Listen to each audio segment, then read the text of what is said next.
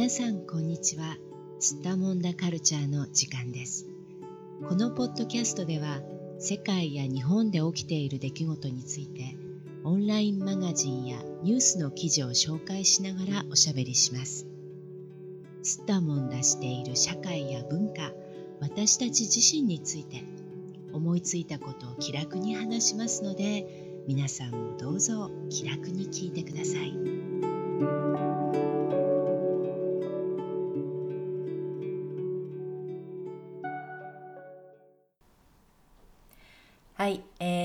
はノートの使い方が全然違う東大生すごい思考術という東洋経済オンラインの記事を話題におしゃべりしていきたいと思います。それでは今日も東京の小雪さんどうぞよろしくお願いします。はいお願いします。はい今日の記事なんですけれどもまああのノートをね取るということは大学生に限らずというかもう小学生の1年生の時からですね私たちはやっていることなんですが、うん、この記事によると、はい、このノートの取り方次第で、まあ、勉強ができる人とできない人の差が出てきてしまうっていうことなんですがどう思いますか、はい、小雪さんはノートの取り方というと。何か思い当たることとか？思い出すこととか？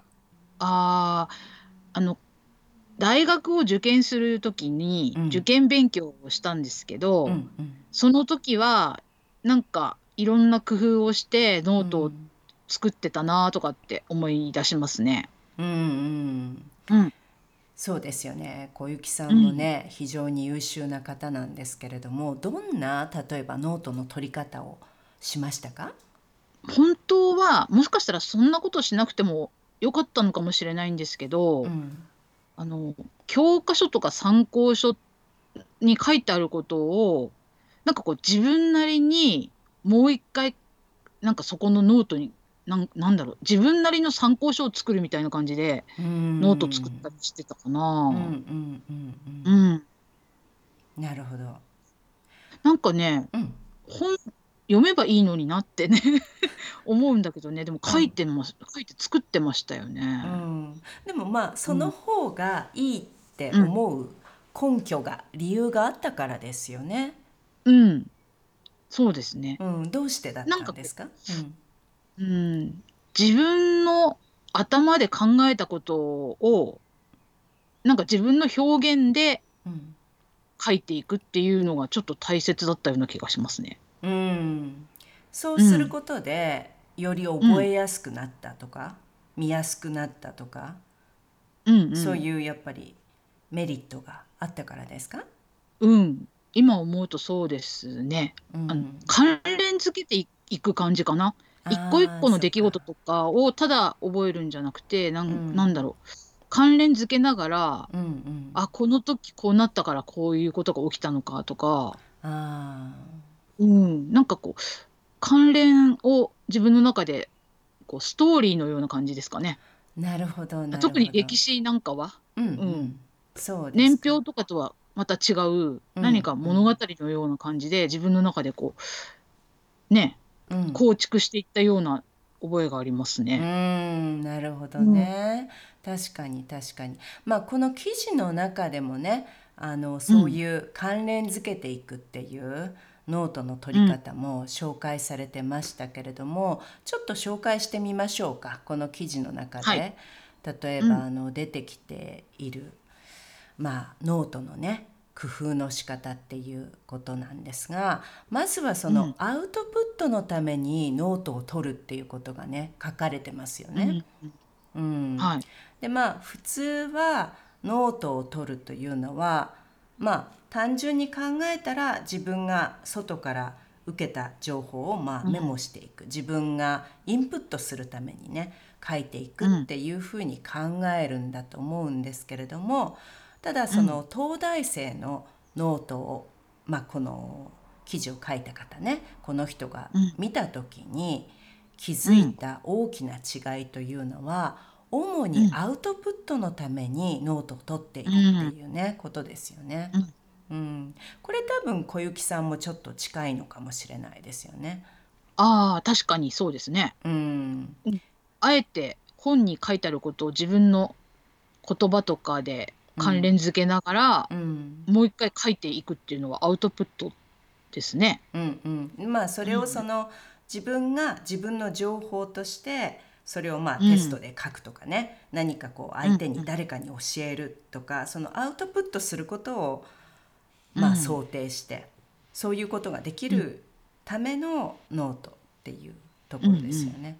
インプットのためにっていうことではなくてねアウトプットする時のために、まあ、ノートを作るっていうね、うん、ツールとしてね使ってるっていうことですよね。うん、うん、で、はい、えー、まあ一番最初に例として挙げられているノートの工夫なんですが、うん、一つは試験で出題されるポイントを考えながら作るっていうねことで、うん、まあこれも日本ではすごくね昔からみんなやっていたことかもしれないんですがあの、はい、まあ主に赤とかねオレンジのペンで覚えたい単語の部分を書いてで上から赤いシートを載せると、うん。その部分が消えるようにするんですよね。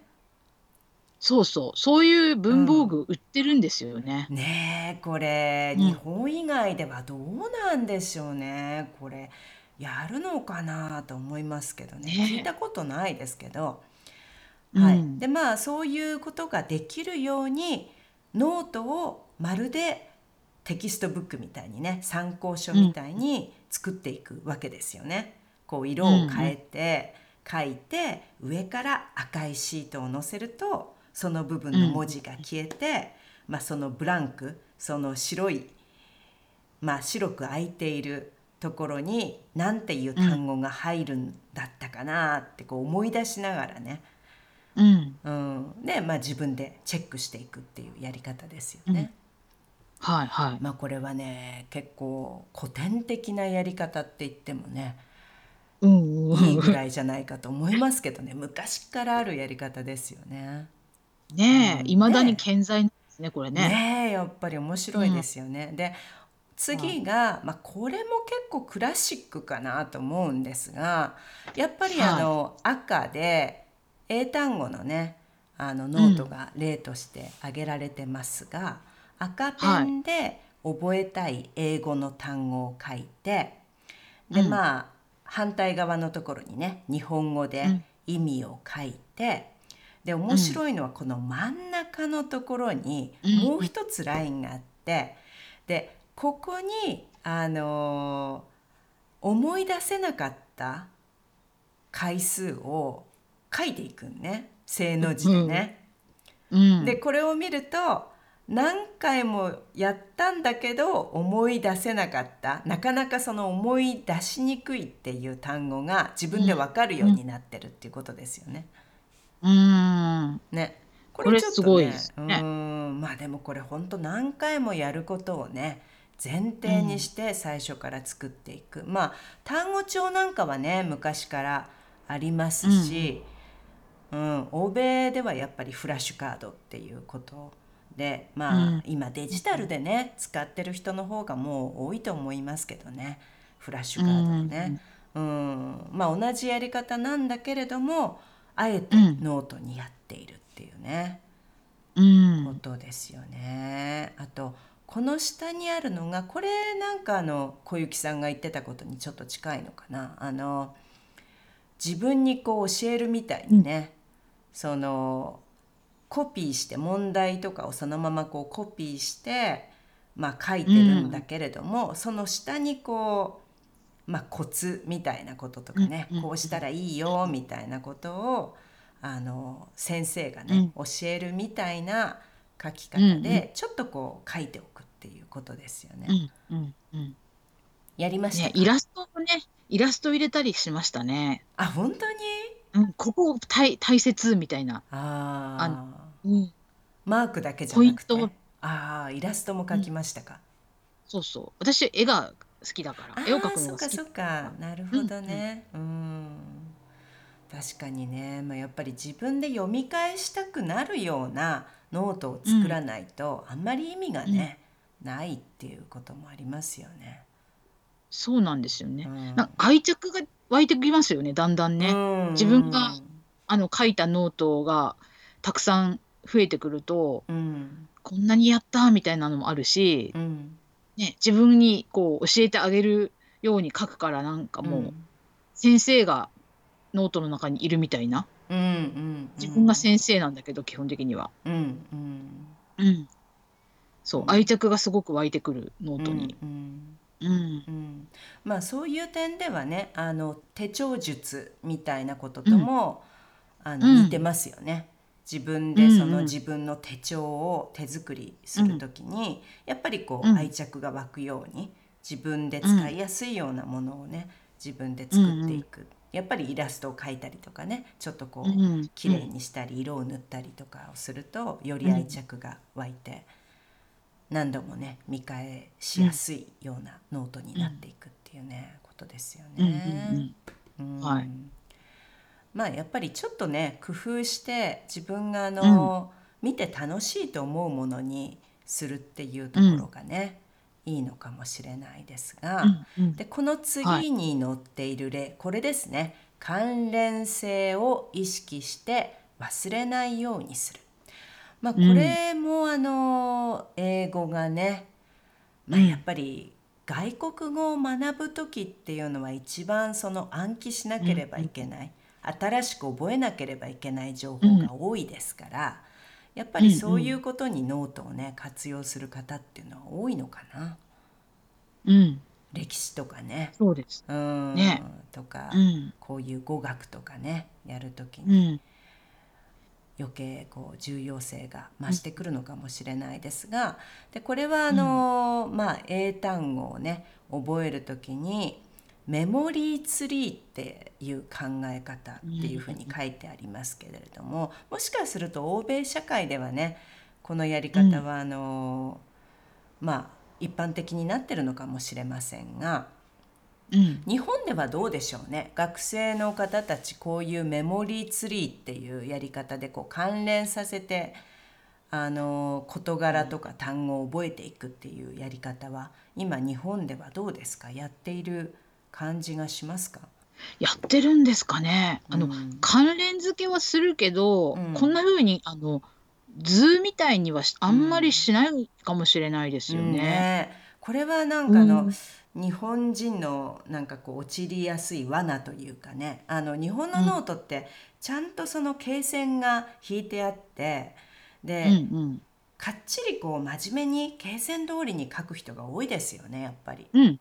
うん、うん、そうなんですよね。だから文字情報をとか文章で書いていくみたいなのが結構多いかな。うんうん、こんな風に自由にうん。絵のような形で書いていくっていうノートってあんまりね取らないかもしれないですね。そうかもしれないですよね。なんかこうちょっとその図を描くとかね絵を描くってなると、まあ大した図じゃなくてもねちょっとこうハードルが高いような気持ちになる人も多いのかもしれないし、あとこうどこかうんうんノートってそういうふうに使うものじゃないみたいにね思い込んでるところもあるかもしれないですよね。こうちゃんと罫線通りに書かなくちゃいけないっていうね。うん。うん、まあそれはちょっと日本人がもしかすると陥りやすいうん。罠かもしれないですけどね。うんううん。んこうね自由に絵を描くようにできないっていうね。うん、わかりやすいですよねでもこれね。うんうん。ね。うん、これ確かにアメリカなんかではねあのヨーロッパでもやっぱりやることあるかな。特に言語を勉強してる方たちとか、あの関連させていくっていうのはねマップにする方が、まあ、うんうん。地図上にね書いていく方が覚えやすいっていう人たちもいるんじゃないかと思いますが。でこの次にまたね歴史の例が載ってますけれどもこれもねちょっと赤で書いてあって、うん。やっぱり赤いシートを上に載せて、後でその覚えたかどうかをチェックできるようになってるような気がしますよね。ね。うん。はい。うん。でこれはあの小雪さんが最初に言ってたようないくつかのこう国で起こったことをうん。あの同じ年代にねちょっとこううん。並べてみて全体をこううん。把握するように書いてみたりとはい。かしてたってことですか？こんな感じ？うん、あのね、これをやってみようとしたんですよね、うん私。でも、この東大の人はさすがにうん。素晴らしくて、うん。ちょっとこう、関連のある国だけをピックアップして、あの、うん。その1600年代に起きたこととかをこう、横断的にノートにしてるじゃないですか。うん。私、これを世界史全部でやろうとししてしまって、例えば、もうアメリカとかうん、大きい紙じゃないともうマップにならないね。もうやろうとしたんですけども、すごい大きい、あの、なんていうんですか、畳1畳分ぐらいの紙がないとできない、ノートじゃないだろうっていう、うん。うんそういうのになってしまいそうで、うん。結局やらやれなかったっていうね、あこうすればよかったんですね。あーまあでもね、うんややってみたい気持ちになるのも分かりますけどね。ねえ、うん、ノーなんかトじゃない中国、かな。うん。そう、中国とアメリカ同時代で何が起きてたんだろうみたいな、そういうのちょっと知りた知りたくなってやってみたかったんですけどね。うんううんんねあのありそうでないんですよねそういう教材も。まうん。あそのどうしても情報量が多くなりすぎちゃうからねこうちょっとこう切れますよね。アジアではこんなことが起こって、ヨーロッパではこんなことアメリカではその頃こうってこうページが分かれたりとかどうしてもねしちゃうからね。そうなんです。よん。ねえ。あ、うん。今からやってみようかな。ああぜひ、ねえ。うん、面白いと思いますよ。すごくうん大きい紙買ってきたらやれるんですよ、これ。そうそうそううん。まあ、エクセルでやればいいですよね。あまあね。パソコンで使えばもっと簡単にできるまあでも今はね、うん、見るときにね、あのうん。まあ見やすい方がねいいからね、うん大きい紙に書いてこう一回で全部の情報が目に入ってくるようになった方が面白い気がしますけどね。確かに。もううん壁一面にね、ねやってもいいですようんね。うん、うんはい。ぜひやってみてください。まあこんな感じで例がねいくつか載ってたんですがどう思いますか、あの小雪さんはまあ勉強法ってことだと思うんですけどね、やっぱりうん。あの、覚えなければいけないことがたくさんある時に、うん。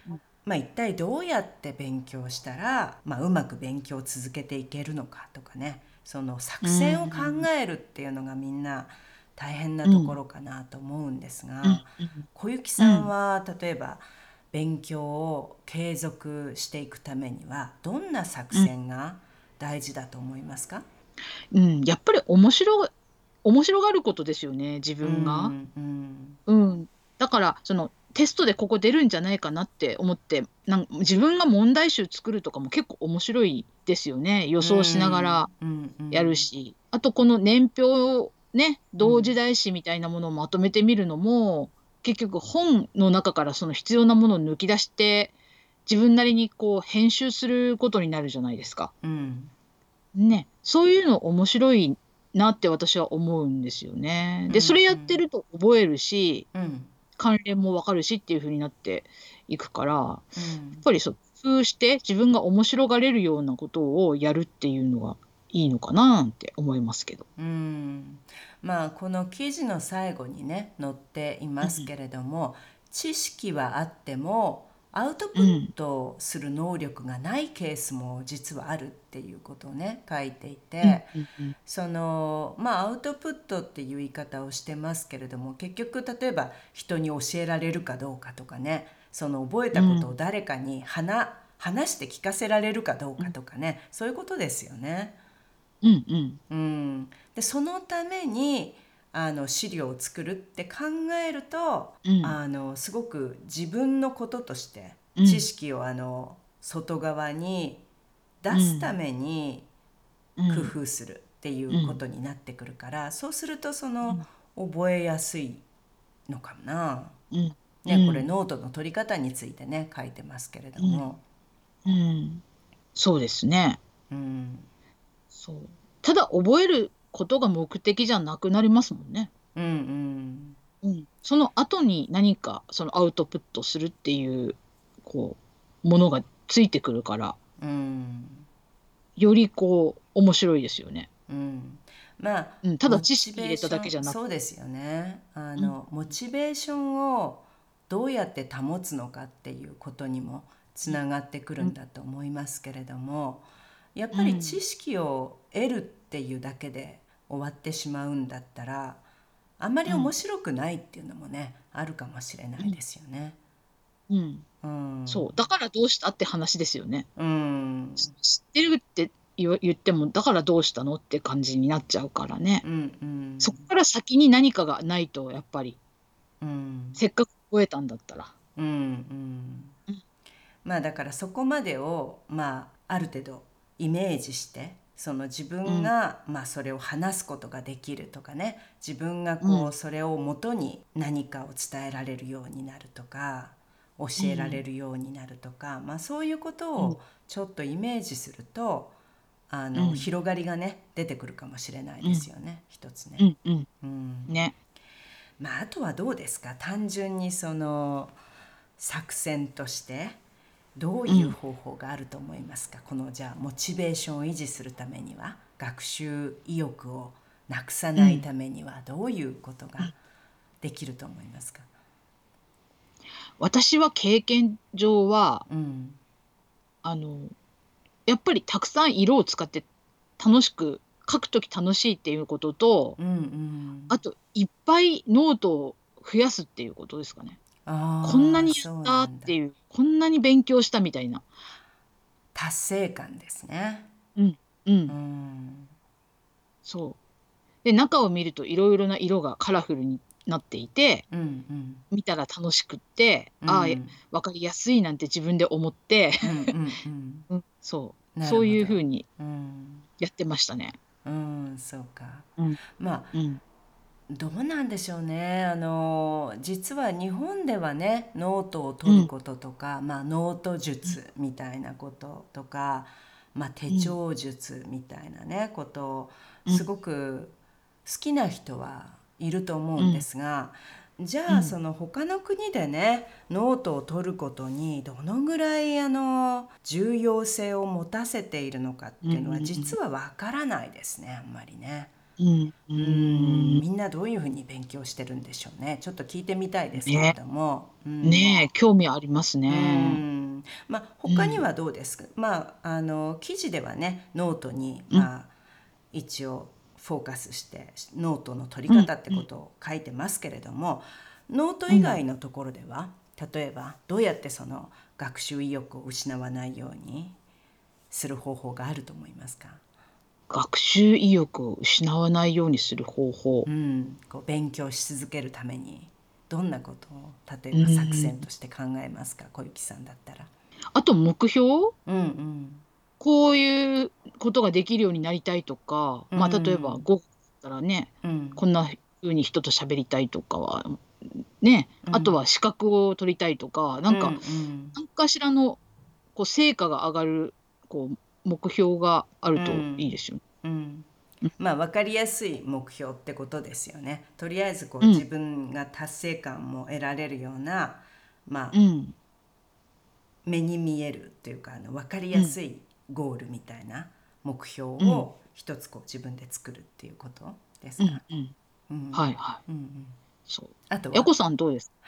私はね実はね、意外とそんなに上手じゃないのかもしれないと思いますけどね、どうなんでしょう、うん。まあまずあのノートっていうのはちょっと面白いかなと思いますけどでも実は自分ではね、うんそれほど時間がないからね、あんまり凝ってうん、作ってたことはこれまでの経験でないんですが、うん、あの自分の興味のある分野から深めていくっていうのはあるかな。あうん。あ、その例えば語学なんかに関して言えばあの、広いじゃないですか。結局。覚えなきゃいけない知識にしても、うん、やらなければいけない勉強にしてもあまりにもうん。多いから、そこであの、まあ自分が上達しているとなかなか思えなくって挫折してしまうっていうことがねすごく多いと思うんですよね。あのどんなに頑張っても全然できるようにならないとか、うん。やっぱり思ってしまって、あもう私なんか才能がないからダメなんだみたいな、うんこんなにもう勉強してもこれしかできるようになってないとかね。こうんう嫌になっちゃったりとか、がっかりしちゃったりすることがあると思うんですがそのうん。範囲をあえて狭めるっていうのも一つの作戦かなと思いますね。例えば、うん。その料理って限定してとにかく料理に関係している語彙だったりとか、あー料理に関係しているその言い回しだったりとかそのうん。話し方とか、内容だけにまずこう特化して勉強していくとかね、でそうすると少なくともそのジャンルのことに関しては、あの例えば YouTube を見ても分かるようになるとかねで自分でうんあの、音で聞いても分かるようになるし、まあ、自分でも話せるようになるとかね、でこううん。でその後こうちょっとずつ広げていくとかね例えばね。うーんなるほどね。うん。興味の部分から入ってくるのね。そう興味うの、ん。まあ、なかなか興味のないことってねうん。あの勉強したいと思わないですからね。確かにね。うん。私英語を英会話習ってた時に先生があのジェットコースターについてすごく聞いてくる先生だったんですよね。え私ジェットコースターとか全然乗らないので、うん。もうすごく辛かったなって思います。もっと違う話したかったなみたいな。そう。ね。ね。うんうんうん。確かにうね、ん。まああのうん。話題、まああとはそのアウトプットっていう点で言えばその、自分の好きなジャンルの話ができる話し相手を見つけるっていうのもね一つ大きいですよね。うんうんうん。そのまあ語学だけではなくて、歴史にしてもそうだし、科学にしてもそうだし、まあ仲間がこうある程度いて、であの、うん。その同じ趣味とかね興味、うん。話題をうん。まあ共有してでそこでこう、うん。コミュニケーションが取れるっていう場ができると、なおさらその知識を得るのもね簡単になるでしょうし、自分がその得た知識をアウトプットする場にもなりますからね、うん。ちょっとこうモチベーション確も上がるんじゃないかなと思いますうんけどね。うんはい、うん確かに確かに。ところかな。うん。うん。はい。ね。うん、まあでもやっぱり何よりも楽しみながら学べる工夫をとにかくするってことでしょうね、きっとね。そうですね。いやいややってても全然うまくいかないと思うから、うん。やっぱり。楽しみながら、うん、なんか手応えを感じながらうん。いけるといいですよそうね。ね確かにね。うん。はい、うん。まあ今勉強してる方もねたくさんいると思いますけれども、ぜひあの楽しみながらね苦しまずに楽しみながらうん。やれる方法を見つけて頑張ってほしいですね。はいはい、じゃあ今日も東京の小雪さんどうもありがとうございました。はいありがとうございました。世界のどこかで聞いてくださった皆さんありがとうございました。それではまた。